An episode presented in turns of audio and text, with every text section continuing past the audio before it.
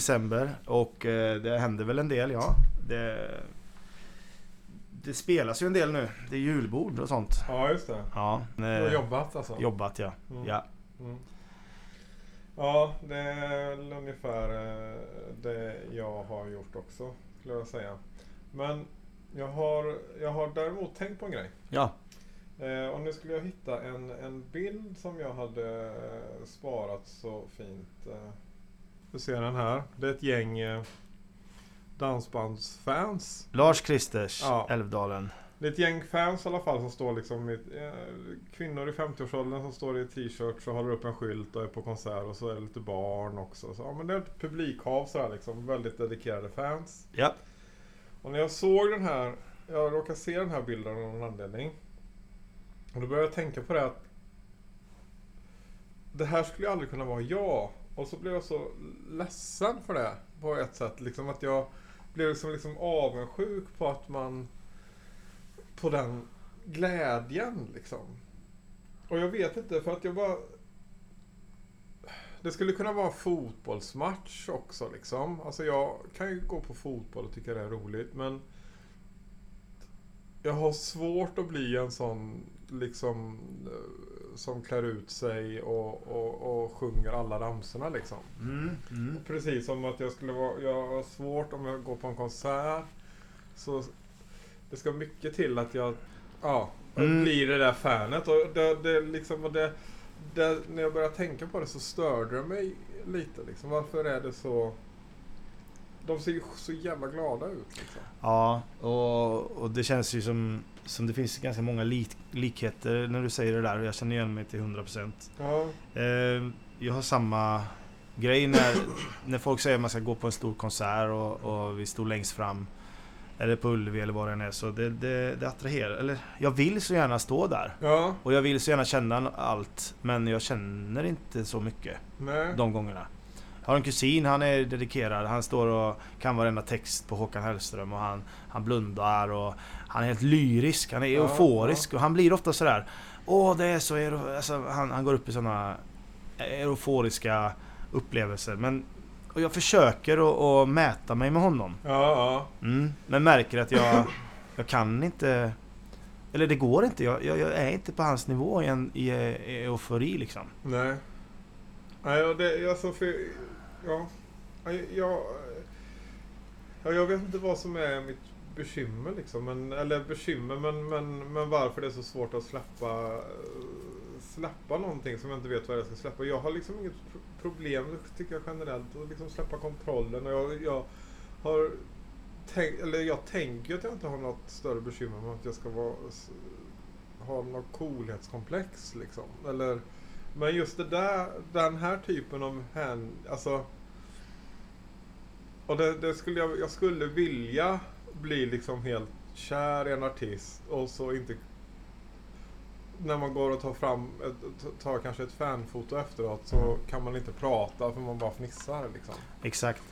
Eh, och, och med idrotten då, så då vill man vill vara dedikerad. Man, jag, gjorde, jag gjorde en ansträngning när jag bodde i Göteborg. Att, för jag hade några kompisar i, på studenthemmet som, som dedikerade i elitserien. Det var ju elitserien då. Och, och, hockey alltså. Hockey ja, ja, just det, ja. Och, och de, de kollade på HV71 Och det Ja. var liksom så här. Det var, det var klang och det var jubelfest varje Ja vad det nu var, tisdag, torsdag, lördag Mm. var det väl matchen och sådär Ja. Och det, de, de levde upp och det var Kanske lite chips eller du vet det var så mysigt och jag ville bara vara med för mysighetens skull Jag gjorde mitt bästa, jag ansträngde mig för att För att kunna spelarens namn och, och jag har ju Ja. själv spelat hockey och jag jag verkligen Jag hade faktiskt en, en tendens till att bli ett fan då liksom Ja, ja. och tyckte faktiskt det var mysigt och det var roligt e- en period. Men jag kunde inte hålla fast vid det. Nej.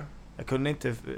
Jag, jag fortsatte aldrig att vara ett fan liksom. Nej men det är svårt. Men, men så, så tänkte jag på eh, här liksom i Ulricehamn så var det ju i, i, i helgen så har vi haft julinvigning på stan eller vad man ska säga. Det dels var det första advent i söndags med lite olika eh, aktiviteter på stan och så var det i några dagar innan det så tände vi julbelysningen och så gjorde man lite event och det och ett gäng som spelade trumpet på torget. Och, Mm. och så tände man alla ljusen i staden. Och det, nu var det ju jätteregnigt och tråkigt så att det var liksom inga så här pu- publiksuccéer riktigt någon av dagarna. Nej, jag men, var ju tyvärr aldrig nere där, men eh, ja, fortsätt.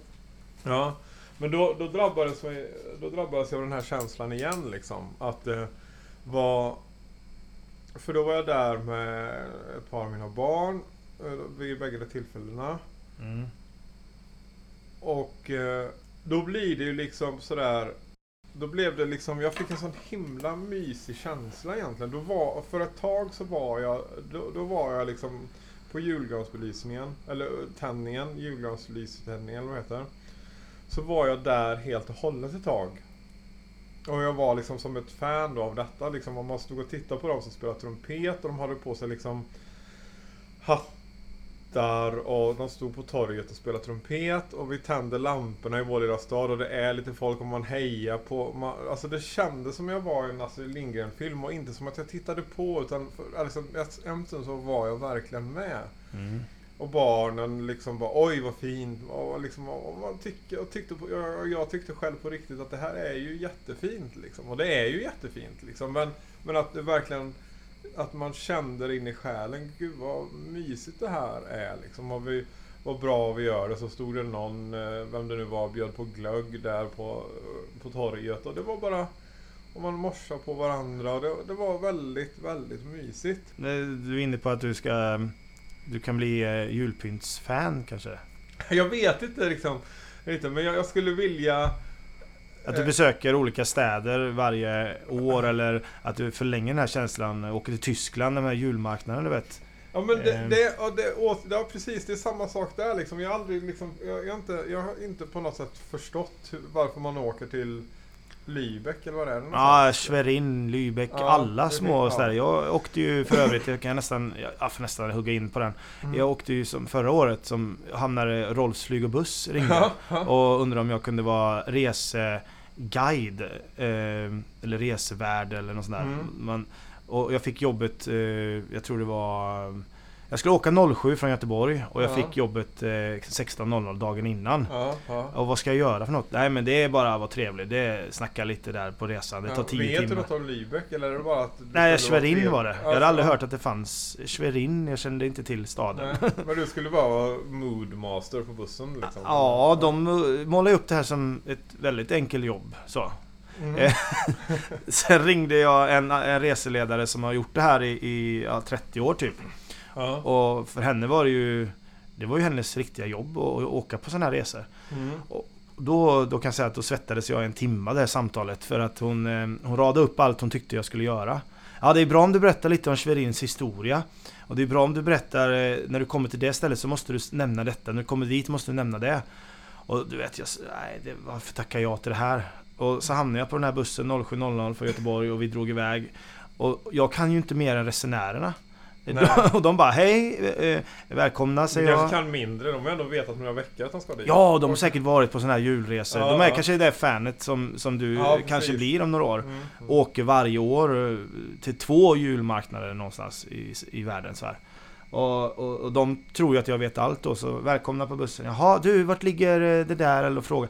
Man får improvisera, bara hitta på. Men, men ja, man tar sig vidare ner och man gör ett musikquiz på vägen och det, det funkar, eh, det funkar rätt bra faktiskt. Ja. Och jag känner, jag börjar bli varm i kläderna. Och sen hade han nämnt i förbifarten att det kommer en tysk eh, guide som pratar engelska.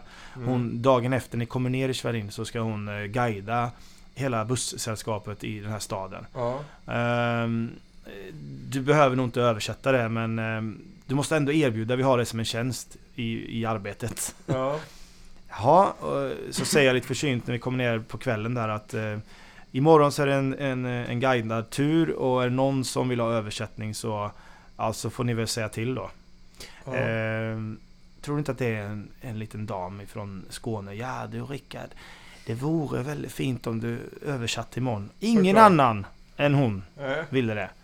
Eh, och, och då kommer det dagen efter en, en, en tysk kvinna um, prata fort. Mm. Hon bryter på tyska. ja. Hon pratar historiska monument i staden. Ja, ja, Och så, så hon säger, in, vi väntar på bussen här och hon, hon hinner knappt hälsa på folk innan hon drar igång. Och jag hänger inte med att hon har hon knappt har hon börjat eller vad händer?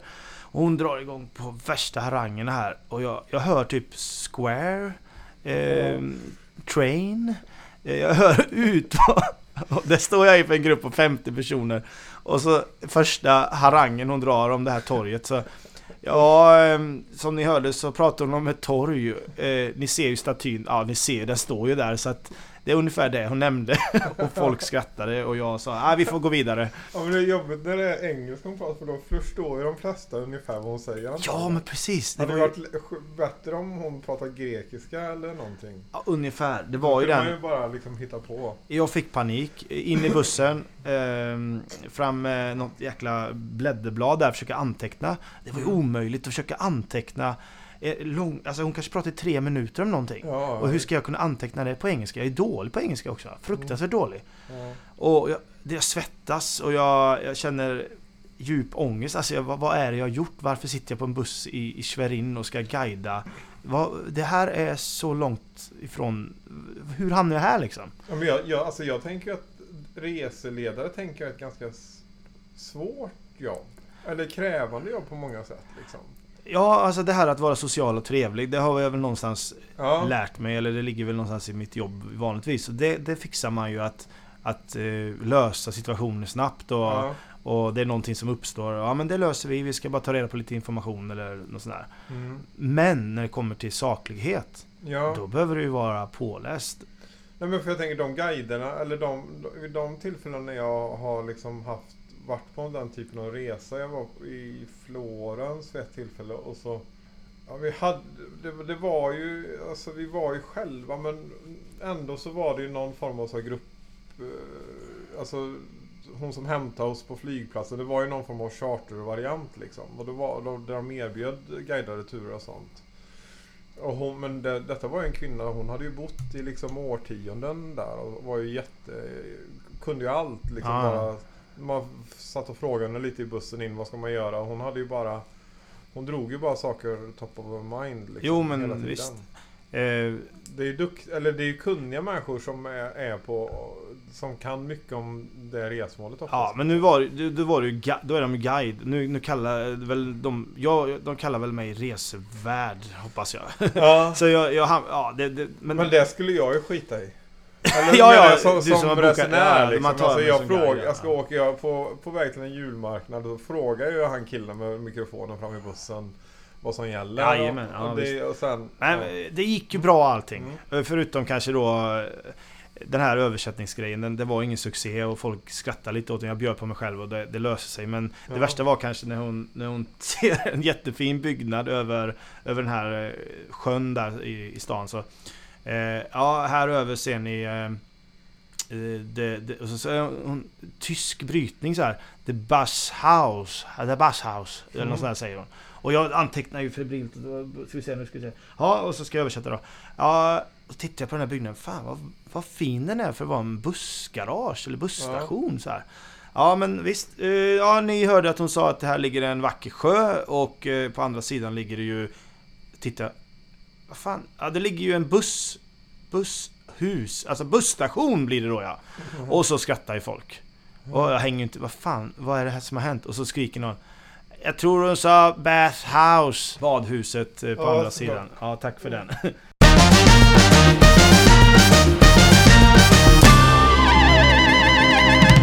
Förmåga att vara, att vara i stunden och vara lycklig. Eller var glad liksom. Bara, bara vara glad. Är det inte det det handlar om på något sätt då? Att du, du blir, man blir avundsjuk när du ser bilden på fansen som står vid Lars-Christer. Så ser du glädjen, kärleken och, och kollektivet som, som i princip gråter när de lyssnar på låtarna. Och, du, och hockeyn eller fotbollen eller handbollen, vad det än är för sport du följer. Och du, du vet att varje vecka är det match och det här kollektivet. Jag kom, det är också mycket gemenskap kring det. Man, man vet att varje dag, eller varje gång match sitter jag på den platsen. Jag fikar med den personen. Vi pratar alltid om detta. ja. Och, och det blir ju... Eh, ja, det är inte avsaknaden av engagemanget då. Eller ja. intresset kring något som man, som man är lite avundsjuk på. ja. Eh, Och då, men du kände ju det kollektivkänslan och den här i, i jultändningen där. Ja, och det, Eh. det är väldigt härligt liksom. Ja, och tänkte jag lite på det här med Ulricehamn. För det är ju... precis som du säger så, så känns ju Ulricehamn som eh, ett litet Vimmerby eller eh, eh, Bullerbyn känsla med kull, Ja, ja. kullerstenarna. Och när det tänds här ute kring, kring jul nu då så blir det ju väldigt eh, vackert. Och, och så har vi ett, ett nytt initiativ. Du har hört om det här öppna luck eh, live-öppning. Ja, jag har hört om det men jag eller så har jag inte riktigt fattat vad det är för någonting. Jo men det är eh, två kvinnor i alla fall som, som jag vet om. Eh, som driver via Guideföreningen. Ja, Eh, ideellt insats. Det har funnits i Stockholm i många år. Och varit väldigt populärt. Och så ena kvinnan har bott i Stockholm och fick med sig idén ner och tänkte det här ska vi prova. Och fått med sig många på tåget. Mm. Eh, Ulricehamns Tidning vet jag och flera andra som ska vara med. Och då, då kommer det påannonseras dagen innan eller samma dag att det hänger ett hjärta eh, i, vid ett fönster. ja, Och ofta så är det här nere vid gågatan eller stor, Nygatan eller ganska, ganska centralt då. Och det, Ja. folk ska veta att varje dag fram till jul då så är det eh, 18.00 så kommer det vara ett hjärta eh, och ett fönster som öppnas. Och det håller på i 15 minuter ja. den här öppningen. Och det är olika aktörer. Vi, vet att Ulricehamns Tidning är en utav dem och, och sen vet jag inte så många fler. Möjligtvis att det... Och jag såg att Se- Sebastian hade lagt ut eh, någon typ, det hänger ett hjärta i vårt fönster, kom förbi klockan sex. Precis. Ja. Och det kommer ju vara flera olika människor som gör olika saker. Och Mm. eh, man får göra vad man vill har jag förstått som. Man har Ja, 15 minuter på sig och så sprida sitt budskap eller eh, sjunga en sång eller vad det kan ja, vara. ja. 15 men det är ganska länge. Ja, det känns länge men det behöver nog inte vara så länge. Alltså bara säga hej hej och liksom, eller sjunga Ja, läsa en dikt eller berätta om vad du känner. Jag vet inte. Men i alla fall, då går du dit då Ja. och så upplever du det här i en kvart. Och Ja, då har du varit med om den dagens lucköppning då liksom. ja. Det är ju ett fantastiskt initiativ tycker Jättebra. jag. Och väldigt trevligt. Och då tänkte jag även på det här med Schwerin. för den där resan jag gjorde. Och många andra städer i Tyskland. Det finns ju en julmarknadstradition som är enorm. Och jag blev så imponerad för det var som att komma in i en sagovärld. För de hade Mm. liksom...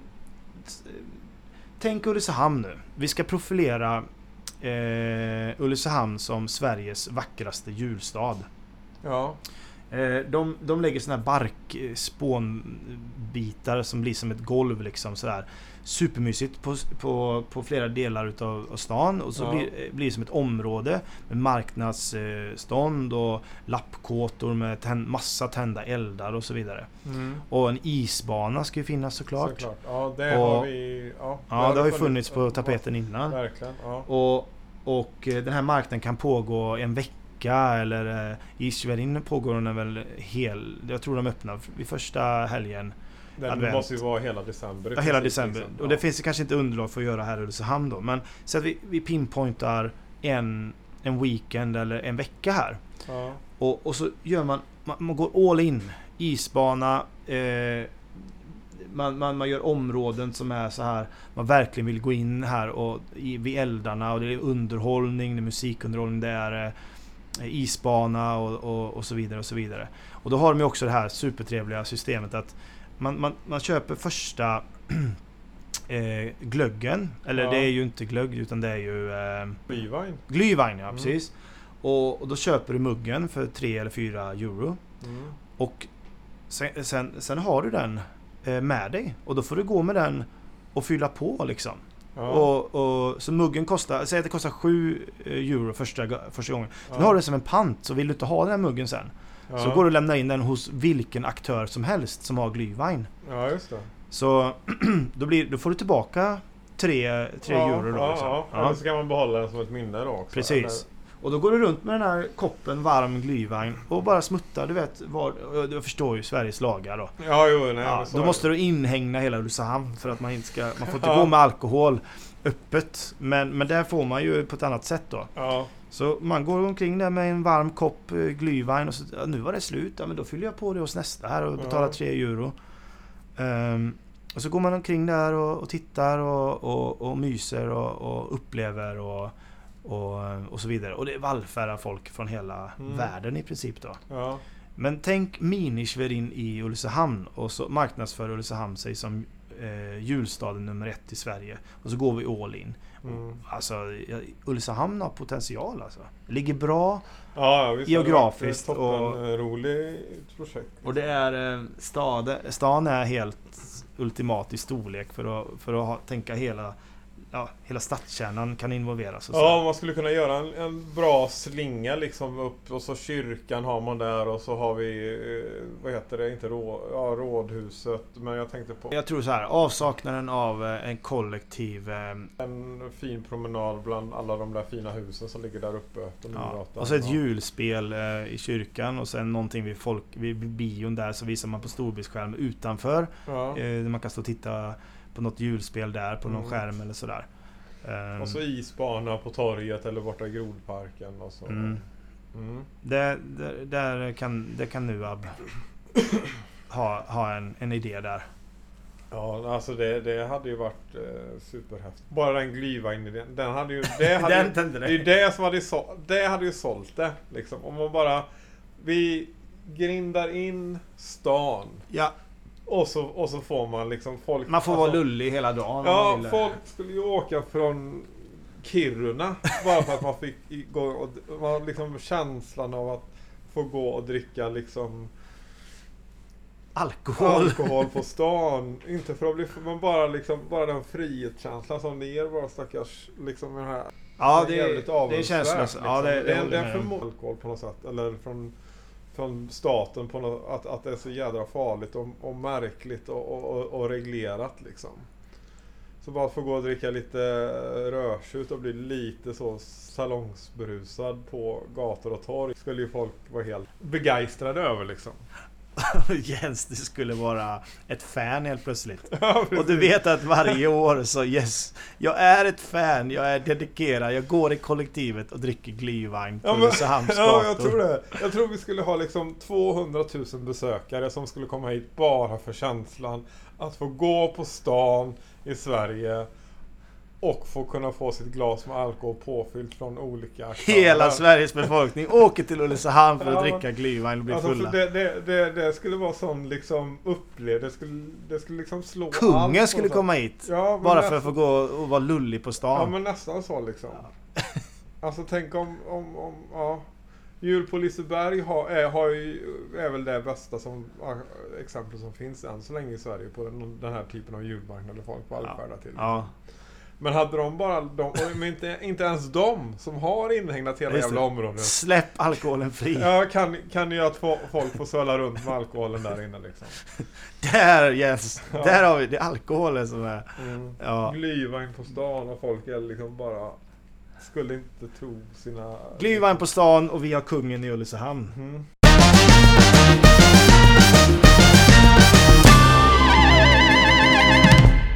Men du, varför, varför har du alltid... Du, du har ju nästan alltid mössa när du går här inne på Prego.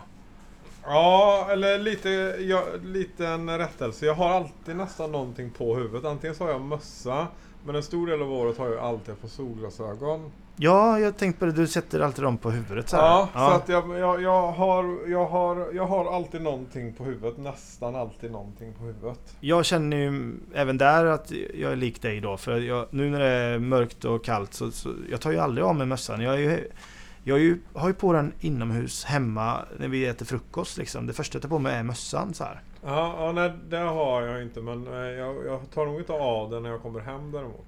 Nej, exakt. Och jag, jag, jag, jag, jag märker att så här, jag, jag tar på mössan och så kurar jag liksom in mig på något sätt då i, i, i mössan så här. Och så tycker jag den är jätteskön att ha på. Så skulle jag, så, nej fan det blir lite varmt så tar jag av den. Och då är det något som saknas mig liksom. Ja. Mm. Men jag funderar på varför du också alltid har mössa eller något på huvudet då. Jag har jag har ju en, en teori om detta. Människor med speciella behov eller så, de, de har ett behov av att dra en luva över huvudet. Ja. Eller ha en mössa på sig för att, för att luvan skyddar från omvärlden och eh, det finns också, tror jag, forskningar eller så har jag bara kommit på det själv eller hört om det att du, du då det är som, Forskningar heter det inte. Det heter Vad- forskning. vad sa jag? Forskningar sa du. Ja, men forsk, heter forsk, ja, det finns en, det finns inte bara en. Vadå kan det finnas forskningar eller forskning? Nej, forsk- En forskning, flera forskningar. Nej, forskning heter forskning i Vadå fl- flera forskning? Nej, man kan inte... Det blir fel. Du, du kan inte säga det i plural. Forsk, for, for, det finns forskning på det säger man. Skitsamma. Jaha, man kan säga, man kan inte säga det finns eh, vi, Nej, då får man nog säga forskningsrapporter eller någonting. Eller Det är du helt säker på? Ja, ja. Jaha, ja du har lärt mig något nytt. Då, men-. Ja, och, Ja, och då, då är det ju också hästarna tänker jag på. hästarna. Ja, V75, du vet travhästar ja, så ja, ja. De har ju skygglappar. ja, ja, ja, ja, precis. Och, och öronskydd. Och vet du varför de har det? Nej, alltså skyddslappar vet jag, det har ju så, hade ju hästarna förr när de gick i stadstrafik och sånt också för att hästar är så spattiga djur så att de klarar inte av omvärlden. Det blir för mycket liksom. intryck. Ja. Du måste ha din motorväg, här är jag i mitt fokus så liksom. Mm. Och, och så har de ju öronproppar. Mm. Så när de kommer på upploppet Ja. och nu jävlar, nu ska vi vinna. Då drar de ju öronpropparna. Alltså han, hon eller han sitter Ah. och kör. De drar ju ur öronpropparna. Och då blir det en sån här när all folk skriker då. Ah, då blir ju rädda eller det blir jättestarkt. Då får de en adrenalin. Ja, får en adrenalinpåslag och så springer de ännu fortare då. Mm. Och de kan ju också, tror jag, det, det vet jag inte, men om de drar också skygglapparna eventuellt. Eller om de alltid har dem på, det vet jag inte. Ja, det, det kan inte jag svara på heller. Men det är, det, är, det är väl mest att de inte ska se. De, de måste ju se framåt men det är väl att de inte ska se på sidan liksom. Ja, för de inte. blir ju skrämda då från saker Ja. som dyker upp från sidan. Kommer en häst jättefort där på sidan. Men då, då kan det ju vara att de drar skygglappen där precis och så kommer någon och skrämmer dem och jädrar vilken fart de får. Ungefär i åsnan, eh, i, vad heter den här eh, Bamse, åsnan som springer så här fort liksom. Ja. Den känslan. Ja. Mm. Och då tänker jag på mössan då. Det, det funkar som... Och, och luvan över huvudet. Det är samma sak för oss ja, människor. Ja, ja, Vi har ett behov av att kapsla in oss då. Och, och jag upplever det ganska tydligt i perioder att när jag har mycket i mitt huvud eller har mycket idéer eller, eller är trött och sådär. Då, då är det som att jag kapslar in mitt, eh, mitt tänk och, och mitt huvud och eventuell ångest eller vad jag har i mössan. Liksom. Det trycker in tankarna så här. Mm.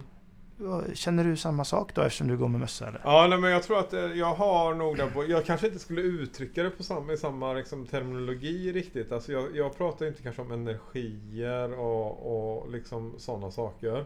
Men Förlåt jag, men energi där. Jag känner som ett energiläckage Ja, här bak ja. i huvudet. Mm. Som jag... Eh, eh, jag tappar inte riktigt det läckaget när mössan håller inne. Ja, jag förstår. Alltså, och jag kan ju känna igen Alltså jag känner ju egentligen igen mekanismerna bakom väldigt mycket. Liksom, att man behöver, alltså det, ger, det, det skyddar en liksom, på något sätt. Ja. Sen så, så tror jag ju kanske att det har att göra med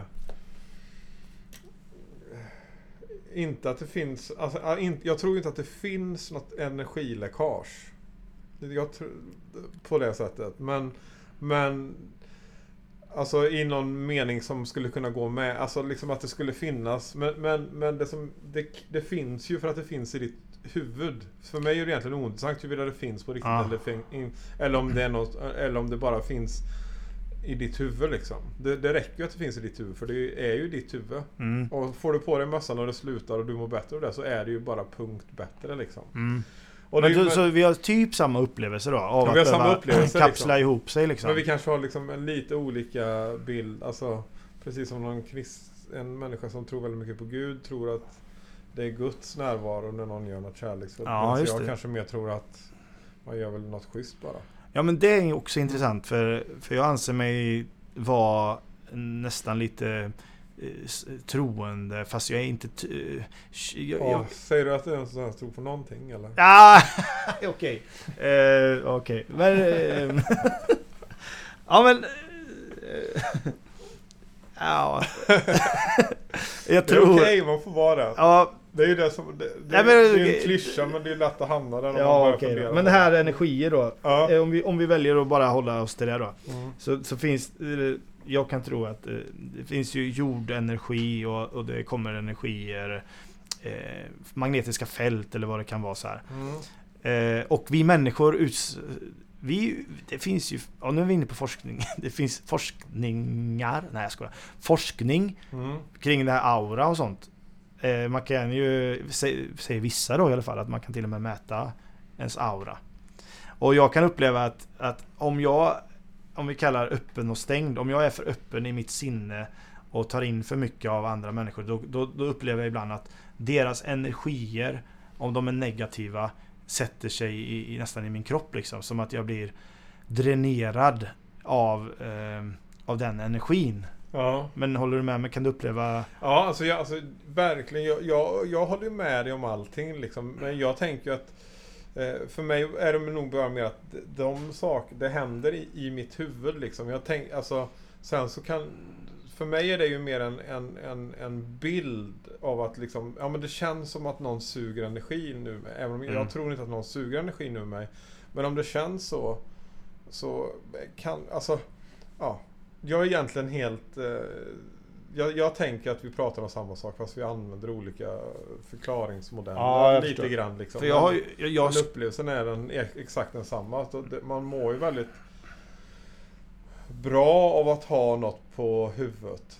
Eller om man gör det, eller vissa gör ju det helt enkelt. Eller solglasögon är också ett tydligt exempel. På, ja. När det är lite disigt ute så tar jag alltid på mig solglasögon. Ja. Och det är också Magnus Uggla-effekten. Skyddet ifrån omvärlden lite grann mm. finns ju i solglasögon. Ja, ja visst verkligen. Att jag, jag slipper faktiskt att ta in allt idag. Skygglapparna mm. liksom. Ja.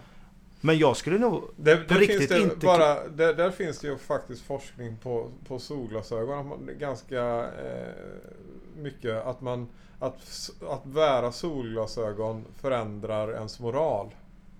På vilket sätt? Ja, men man, har, man, blir liksom, man blir tuffare och mer självisk när man har på sig solglasögon. Man har gjort... Eh, jag kommer inte ihåg exakt hur, hur det gick till men, men jag vet att man ha, gjorde test där folk eh, fick fördela pengar eh, mellan sig och andra individer och så så ändrade man på ibland när man hade man solglasögon på sig så blev man mindre givmild.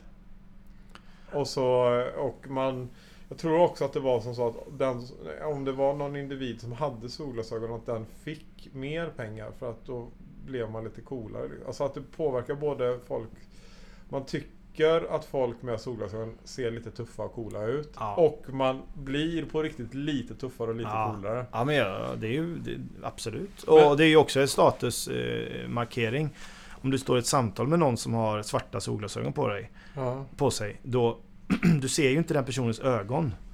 Och du vet inte riktigt vad den tänker men och då blir det naturligt att du känner dig lite underlägsen nästan. Ja, du själv inte har solglasögon på dig. Så du kan ju gå in med en högre status i samtalet ibland då. Bara genom att ta på dig solglasögon. För det är markering att jag, jag ser dig men du ser inte mig. Jag, jag är lite över dig nu. Det blir en stark markering om man går på stan och så möter man någon och så morsar man och då fäller man ner solglasögonen som man har på pannan när ja, man börjar samtalet. Ja, ja. Då är man ju... Ja, det är tydligt. Ja. Eller tvärtom, då blir det mer positivt såklart. Ja, precis. Det är ju respekt att fälla upp dem då. Men jag skulle nog på riktigt inte klara av... Om man tänker på ditt jobb som du har. Eh, eh, det här att möta så mycket människor dagligen. Att, att de kommer ju in med sina tankar och jag kan tänka mig att var och varannan vill ha väl en, en tanke eller en åsikt om om någonting, ditt kaffe eller din inredning eller jo, någon idé på ja. någonting. Och det måste ju du sålla kraftigt och grovt. Alltså hur, hur var det för skydd egentligen? Då kommer jag in på energier igen. Varje människa som skulle komma in, jag skulle bli så här. Då skulle jag bli engagerad och så, ja ah, du tänker så, vad roligt. Ja ah, men vänta lite ska jag tänka vidare och så, så går jag och tänker på det. Så kommer nästa människa med en helt annan tanke. Jag är förstörd, jag provade ju det några år i, i Göteborg och, mm. och, och driva ett café. Men alltså, det var inte min grej för jag, jag blev för eh, känslomässig där. Och just med tal om det engagemanget. Om jag blir tänd på någonting. Då går jag igång och så startar en massa processer, så engagemangsprocesser. Som bara gör att jag får nästan som, men herregud nu måste jag ju lugna mig nu. Nu har jag ju stressat upp mig av bara en tanke här. Ja. Och så fick jag höra bara för någon dag sedan att jag gick in i något samtal så sa jag själv jag Nej vad fan nu har jag blivit lite engagerad, lite för engagerad här igen nu måste jag lugna ner mig typ så. så ja. Det handlar om våran bransch och, och, pengar eller vad det var. Jag blev jätteengagerad så mm. Och då står det en och, och, och, så säger han Ja, det, han, var, han är kanske inte lika engagerad dagligen som jag. Ja, det, det, det, är inte bra att bli för engagerad för då bränner man bara ut sig. Mm. Ja, ja. Är, Då det, blir jag ju... Då där blir, vill man ju inte heller hamna riktigt. Att, att ha den inställningen. Nej, precis. Och då blir jag ju dels blir jag ju tacksam och glad för att ja, vad kul att man har ett engagemang. Ja. Och så blir man ju lite rädd också när han säger så här, jaha just det, jag måste ju vara försiktig också. Med mina energi... Då är vi tillbaka på Mm. energier då. Ja, nej, men jag, alltså, jag tror ju verkligen att man måste skydda, skydda sig på, på olika sätt. Liksom. Man måste skydda sig med solglasögon och man, man kan också skydda sig med liksom... Alltså hur jag funderar på hur jag gör på jobbet. Alltså, jag, menar, jag kan ju stänga av här till viss del. Liksom, men då skyddar man sig väl... Då blir ju liksom ens roll och bardisken och allting ett skydd. Liksom. Att man... Man kan alltid gå och diska lite om man inte orkar liksom prata eller inte vill prata eller inte liksom orkar lyssna. Eller så bara så, ibland så säger man ju ja ja. Och, och utan eller liksom, man, det kan ju också vara som så att man inte all, att man zoomar Man hörde, ut helt enkelt. ja, man hörde inte vad personen i fråga sa egentligen. Men tänk Nej. då frisörsjobbet. Ja. Ja, ja precis. Ja, det är så skönt med frisör som inte pratar med Ja men dag ut och dag in. Ja, nu kommer den personen och vet precis innan de ska börja klippa. Vi kommer prata om detta. Ja, gud vilken pers alltså. Alltså, är inte det... Det måste ju vara ångest deluxe. Eller man måste ju vara gjord för att veta att det här, ämne, det här yrket är handen i handsken för mig. Jag älskar ju att prata om, om Gretas barnbarn. Ja. Men det finns inget intresse att prata om de barnbarnen. Eller, nej, eller så För finns den- det det helt enkelt. Ja, men de pratar om livet då som vi gör här. Ja, ja, vad är det för jävla intresse egentligen? Ja, ja, nej men det är det, ja precis. Men de får prata om livet eh, jämt, jämt, jämt, jämt egentligen. Mm. Alla har ju någon tanke eller åsikt när de kommer in och sätter sig där. Eller så Ja. kanske till och med känner någon press för att de ska leverera någon, någon skön line när de ska klippa sig. Ja. Min mormor har en skön tradition. Jaha. Hon, hon eh, duschar egentligen aldrig håret hemma. Nej. Men varje fredag så lägger hon håret hos frisören. Mm. Det är jättecharmigt. eh, det är hennes stora liksom, fest då. Ja. Lägga håret och så gå till Gunnars och, och fika därefter med väninnorna. Ja. Det blir ju som, det är ju som hennes eh, sånt eh, som hon är helt engagerad i då kanske. Det Ja. kanske finns annat också men, men på något sätt att det blir en, en helig tradition som inte går att ifrågasätta till slut nästan. Som är, det finns något positivt i det liksom. Nej, Men jag får ju också alltid höra att men du är ju så social och jag är ju en sån som är, stannar och, och pratar med folk och jag kan ju också prata alldeles för mycket med folk. Ja, det Så- vet jag. Ja, men det, nu skäms jag ju typ för att jag är sån. Ja men det är ju jättehärligt. Det har ju jag och Maria, din fru, eh, många gånger eh, suttit och skrattat en bit bort när, när, när vi är någonstans och så, så pågår bara ett samtal. Men det är också liksom, ja det var men åh, det var ju något så himla... Dina föräldrar tror Ja, jag jo, i men somras. exakt. Jag satt en bit bort och bara var helt hänförd över för liksom, Och så sa min pappa någonting om, det var någonting och du bara direkt då bara körde du på miljön tror jag. Ja, miljöfrågorna. Och så liksom bara pang och så det här med jo nej men det är mycket och så liksom så bara öppnades det upp och så det liksom bara pågick liksom. Och det var liksom inga... Men han blev ju också superengagerad. Ja, ja, och men- hade ju värsta fina minnet av den där Ja, nej, killen som pratar miljö plötsligt så här. Ja men ni hade en superfint sam... Jag menar, han, han tycker ju det, det, det var ju fa- det var ju liksom... Han är ganska bra på det också liksom. Men, men ni pratar... Alltså det var ett jätte... Det finns liksom inget fel i det här. Det, det är bara positivt. Men det är också liksom lite bara... Hur fan gör... Alltså hur gör man det liksom? Och jag, nej men alltså det är bara så fascinerande för att om skulle jag sitta med dina föräldrar, jag försöker ju såklart vara trevlig men jag är inte säker på att jag skulle få till den grejen liksom. Jag skulle nog, jag skulle ju mer vara inställd på att, ja nu vill jag avs... Nu är det dags att avsluta och gå Ja, härifrån. men det knäppa är ju att jag är sån också. Jag sitter ju eller står där och pratar med mina föräldrar och känner vad tog jag vägen nu helt plötsligt? ja. Nu står vi och snackar miljön och jag är inte egentligen, jag vill inte prata om det nu. Det enda jag egentligen kanske vill då, det är att gå undan. ja. Men jag sätter mig i den situationen gång efter annan. Mm. Att jag engagerar mig i det samtalet eller i den personen eller i den uppgiften jag ska Ja. göra. Och så upptäcker jag efter halva vägen, nu har jag blivit för engagerad igen. Ja, för det är ju du som driver på när det blir den där lilla, Ja. tys- den där lilla tystnaden. Ja. När man säger ja, ja nu ska jag, jag får gå bort och kolla här. Och, eller liksom när man, de där utgångarna som kommer. Det är ju du, det är ju då du tar ett nytt spadtag och så drar du igång Ja, något och annat. jag tränar på att inte ta de här spadtagen längre. Jag Mm. tränar hela tiden på att avsluta eh, när vi är på stan med barnen. Jag, jag, min träning ligger i att bara säga hej. Ja men trevligt att se. Ja, hej då. Så tränar jag. Ja. Och det, är en, det har jag fått märka. Jag får märka av att jag måste träna på att inte vara så engagerad och social hela tiden. Mm. För då upplever jag att då måste jag ha mössan neddragen ännu längre om jag ska Ja. orka med det för att spara in min energi helt enkelt. Mm. Men jag tror att, jag, men jag tror generellt sett det är nog viktigt alltså, om man åter till de här med mössorna och det. Alltså, jag, jag tror att man måste låta sig göra det. Alltså, skydd, man, man behöver de här fysiska eller psykiska barriärerna liksom. Summa summarum, vi vill vara en travhäst med öronproppar och skygglappar som eh, springer ett 100 meters lopp och sen eh, när man drar dem så då, då ska man stå liksom, då är det finally då är leveransen i sitt jobb eller i sitt eh, privatliv, då, då kan man dra dem. Men det, då man får bara dra dem en gång per dag. Ja, Eh, För drar man, då, är de dragna hela dagen, då är du rökt. Då, precis. då kanske man blir utbränd. För Mm. då blir man för engagerad.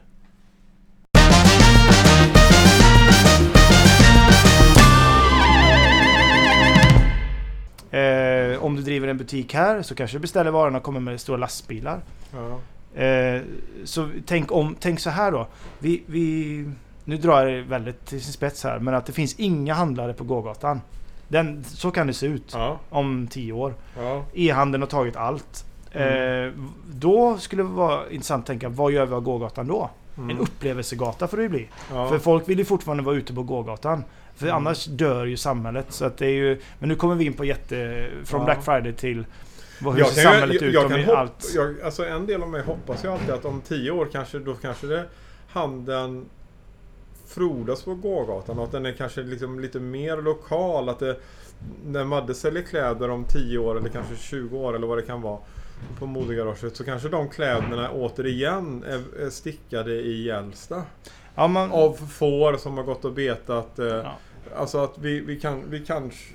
Det hade ju varit det mest smickrande och fina utvecklingen vi kunde få. Att, att tän- tänka som vi gör med maten också då. Ja. Eh, köpa mjölken, köttet, eh, allt närproducerat. Tänk Mm. så med kläder och allting. Det kommer ju bli dyrare. Men den pengen har vi ju. Som det ser ut i samhället nu så, så skulle vi kunna prioritera det så. Ja, och, men, men samtidigt även om det kanske blir dyrare så, blir det, så kanske det är för billigt idag då. Det är liksom en liten Absolut. spaning liksom. Men, men, Det blir hållbart. ja, det, en, en TV kanske inte kan kosta vad den kostar nu. Eller kläder kanske inte kan kosta vad de kostar nu. Eller det, det kan de göra men, men då någon tar den notan. Och oavsett om det, alltså om det är någon barnarbetare som går i och, och, och får huden förstörd för man sitter och färgar i, i, i någon syrabad där. Eller om det är för att transporterna eller att det skapar liksom miljöavtryck som inte någonstans går ju, betalas ju priset ändå liksom.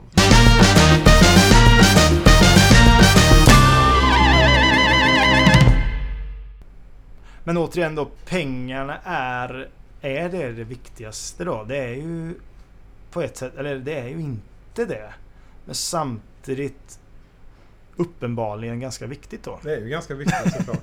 För att någonstans säger man ju att pengar är in, eller om du lyckas, det finns ju många exempel. Jag, jag skulle vilja dra några liksom eh, personliga exempel där jag har sett på kompisar där man har valt att eh, Ja nu, nu, ehm, nu vill jag verkligen gå vidare i livet. Jag vill hitta en utbildning som passar mig. Jag vill hitta ett arbete som är kreativt där jag får utlopp för det som jag tycker att jag är duktig på. så. Mm. Och, och sen eh, kommer de fram till när de räknar igenom ekonomin att nah, det blir nog lite väl tufft för mig att, att Ja. göra det här plugget nu. Vi har ju ändå två bilar och vi har ett ganska stort hus och sen vill vi ju åka till Thailand där i vinter och sen tänker jag en skidsemester och sen kanske en husvagn på sommaren. Men har vi Mm. inte det nästan lite för bra då tänker jag som utomstående? Att du inte kan välja Alltså du skulle kunna skita i husvagnssemestern, du skulle kunna skita i Thailand och de, de grejerna under två år, kanske tre år. Ja. För att ehm, sen då ha fått den tiden investerad i, i ett trevligt arbete eller, eller så. Jag tänker också på det med semestrar. Eh, vi, vi arbetar ju hårt och sen säger man att nu kommer dagen när jag ska vara ledig. Mm. Och vad händer då? Jo men det finns ju statistik på det till och med att man skiljer sig som mest efter sommaruppehållet eller efter julen. Eh, för det blir ju den här extrema Wow, vi är lediga hela familjen och så kommer ju Som ett brev på posten kommer ju hela hösten i ryggen där.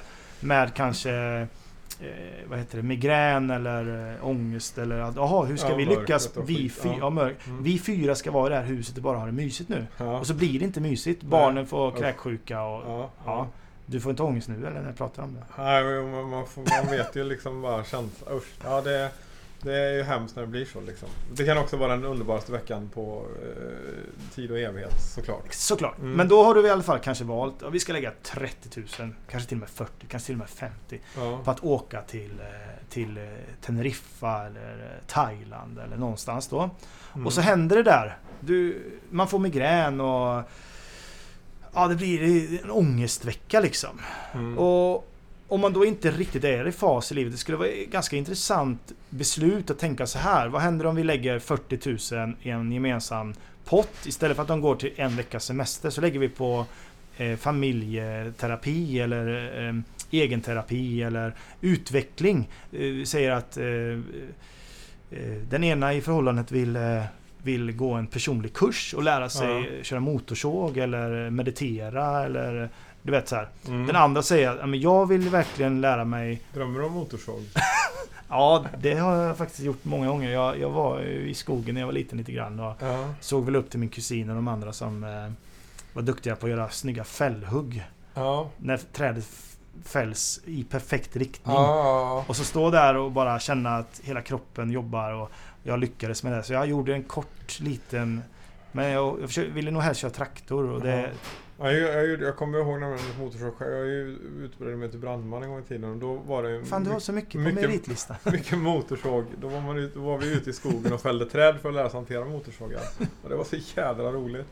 Ja, det är ju ja. Och då var det väldigt mycket sen när man, när man lyckades med ett perfekt äh, fällskär där. Och ja. så var det någon som inte lyckades och istället låste fast eh, Exakt, såg. sågen på ja, andra så, sidan. Och då är det helt omöjligt att få loss den. Ja, det, är liksom det ska in med 17, stämjärn och... Ja, det är liksom flera ton träd som bara prassar ner den. Och så fick vi... Ja, det var... Ja.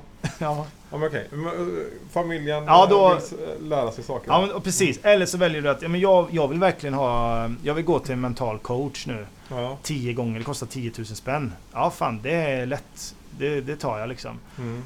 Tänk, vad gör du då? Vi säger år två, när du har gått igenom ditt eh, utvecklingsår, kallar vi det. Ja. Men år två så har du eh, upplevt att fan, jag börjar bli på banan nu. Okej, okay, jag åkte inte till Teneriffa, det gjorde jag inte. Men eh, jag gjorde jävligt många andra saker som var väldigt utvecklande. År två så hamnar du i... Eh, nu försvinner Jens mitt i min utläggning. Antingen så blir det klipp precis där.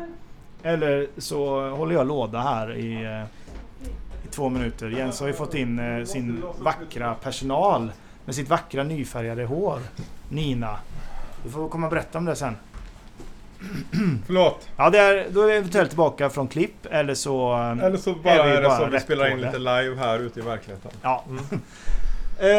du har lagt dina pengar på terapi. eller vad fuck du vill. Motorsåg. Ja. Sen kommer du tillbaka, starkare än någonsin. År två. Wow, du hade 40 000 i en pott igen då.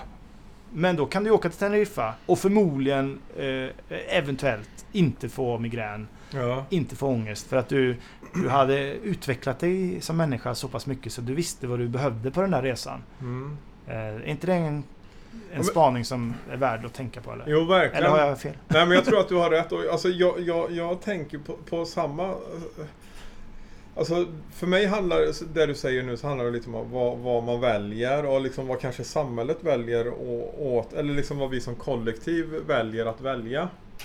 Eh, om, man, om man så säger att det, det finns någon liksom sån att ja, men åka till Teneriffa är något som är bra. Eller, eller åka på semester och det är det ju. Eller liksom göra, konsumera pengar på olika sätt är bra. Och köpa saker.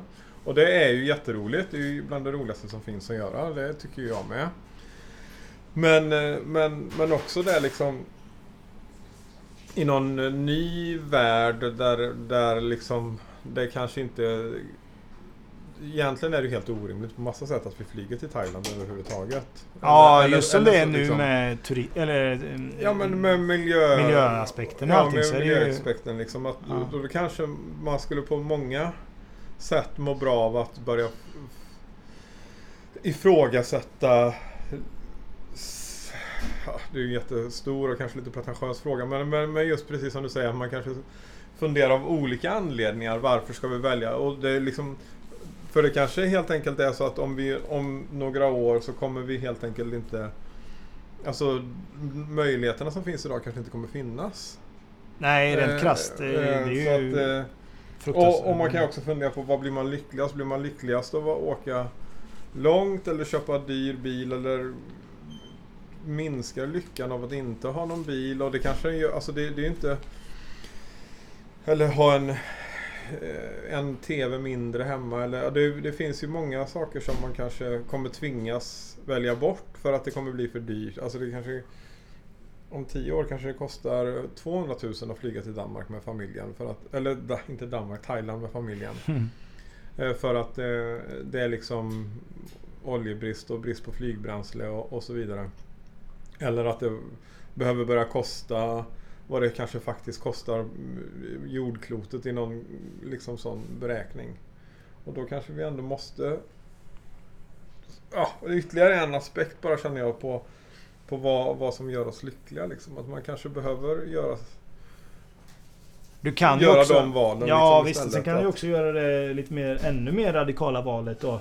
Men, men den är ju inte, den är ju på långa eh, vägar inte lätt alltså. När man, dels så är det ju viktigt, fast det finns ju skolor tänker jag, ja nu ska vi här. Så här. Du, du tycker Thailand som exempel är, eller Spanien eller var som, är så pass fantastiskt. Och där, där vill jag, jag vill leva det livet nu. Ja, Och så bryter du upp då. Vi börjar med ett år eller ett halvår. Du tar med dig, man tar med sig familjen och så drar man och så, så att, är, det, är det svensk skola eh, på den platsen och, och man kan ju faktiskt Mm. Man kan ju faktiskt välja att och göra så också. Men vilket mod krävs inte det då? Ja, nej men det, det, det är ju också... Ja, precis. Men det är väl skithäftigt att kunna ge både sina barn och sig själv. Liksom. Alltså, det kan ju vara en resa på ett annat sätt. Alltså, in, alltså när man hamnar i ett annat läge än att det är en veckas flykt. Eller två veckor. Där, där det kanske... Det är inte, alltså, jag menar, de, den här veckans semester kan ju verkligen vara det som gör att man klarar av en, en, en, en höst. Eller det kan vara helt underbart men det kan ju också vara något annat. Och om man hoppar över den där veckan några år så kanske man faktiskt som du säger har råd att åka. Ja, det är en Halvår. intressant spaning. Ja, Ja. Vi säger vi hoppar eh, i princip alla semestertripper du gör på ett år så sparar du det Ja, året kommande år. Klarar man det? Det beror på vilken ekonomisk situation man har såklart. Men ja, säg två eller tre år så, så gör man så. Sen Mm. så lägger man ett helt år ja. off liksom. Mm. Eh, Och det, det kan, ja precis. Har man lite tur så kanske man har något arbete där man kan faktiskt jobba lite grann på distans. Det, det, kan, det finns ju många som kanske faktiskt har det. Att man kanske kan jobba 20% eller även, inte nödvändigtvis om man är någon frilans eller egenföretagare utan man kanske kan ha tur att jobba lite där man är. Men också att man befinner sig där liksom ungarna kan gå på skola och sånt och man faktiskt verkligen kan få bo i Thailand en längre period och liksom lite känna på det är ju, kom- det är, Då- det är en skithäftig upplevelse. Ja, liksom. då kommer jag tänka på det. Då kanske man faktiskt kommer hem också och känner att nej, jag vill, jag älskar ju Sverige.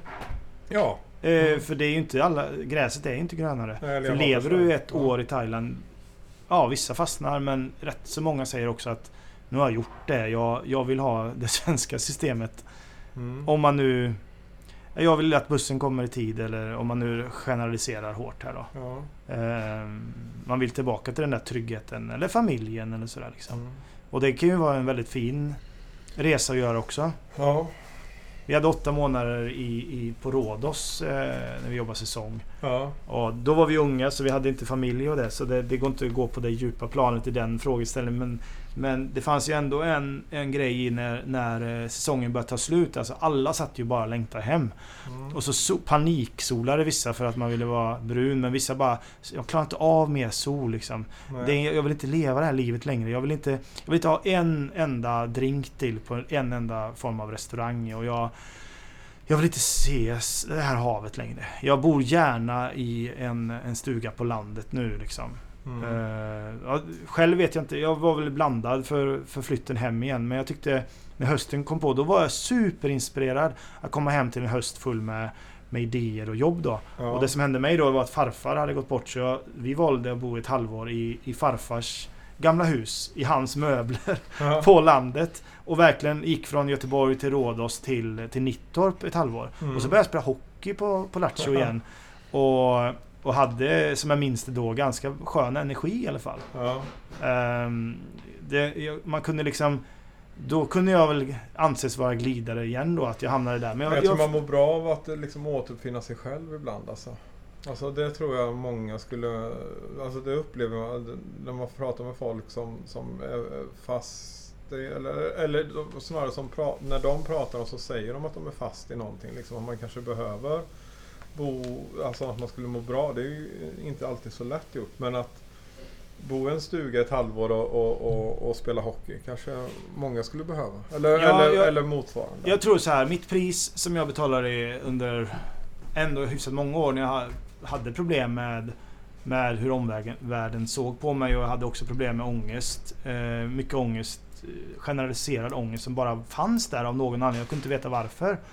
Och det var väl förmodligen det här att inte riktigt veta sin plats i, i, eh, i livet och i samhället då. För man hade inte gått den där... Jag hade Mm. inte tryggheten i att falla tillbaka på när det var tungt liksom. Eh, du var, det var ingen som frågade, jag klagar mycket på det. Var- Varför är det ingen som frågar mig hur jag säger god morgon på och vill ha kaffe? Som det kanske är på ett generellt jobb så kan det vara jävligt mycket ångest eller tungt. Men någon sätter fart, i, i, sparkar igång dig då liksom. Mm.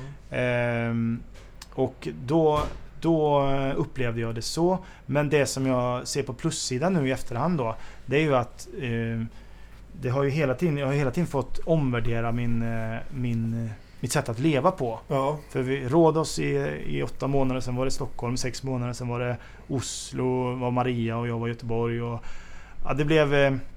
Man har hela tiden fått, jaha är det så här vi ska ha det nu? Nej det var visst inte så. Vi- Det var så här vi skulle ha det. Var det hus på landet vi skulle ha? Mm. Nej det var det inte heller. Alltså man, Ja. och det har ju lett till någonting som man förhoppningsvis kan utnyttja senare till något positivt då. ja, man kan ju tro det. Men du, Ja. om vi, nu känns det som att det här blev någon eh, livskrispodd eh, krispodd, jag på att säga. Ja, eller, just det. eller något Det annat. kan ju vara eventuellt så att den här podden ligger som tredje podd eller något. Ja, ja. Och att den heter tema eh, Pengar. pengar, ja, livsfrågor. Eh, jag är en hora, jag säljer mig själv. ja. Men det kan också vara så att den här första podden heter något helt annat och handlar om Ulricehamn. Det är ju Ulricehamnspodden. Just det. Eh, Du menar att eh, Ulricehamnspodden ska inte handla om dig och mig eller? Jo, det kan ni göra. Vi är Ulricehamnare. Ja! Vänta. Nu ska vi gå igen. ta en liten paus här bara. Okej. Hej Lina! Thank you.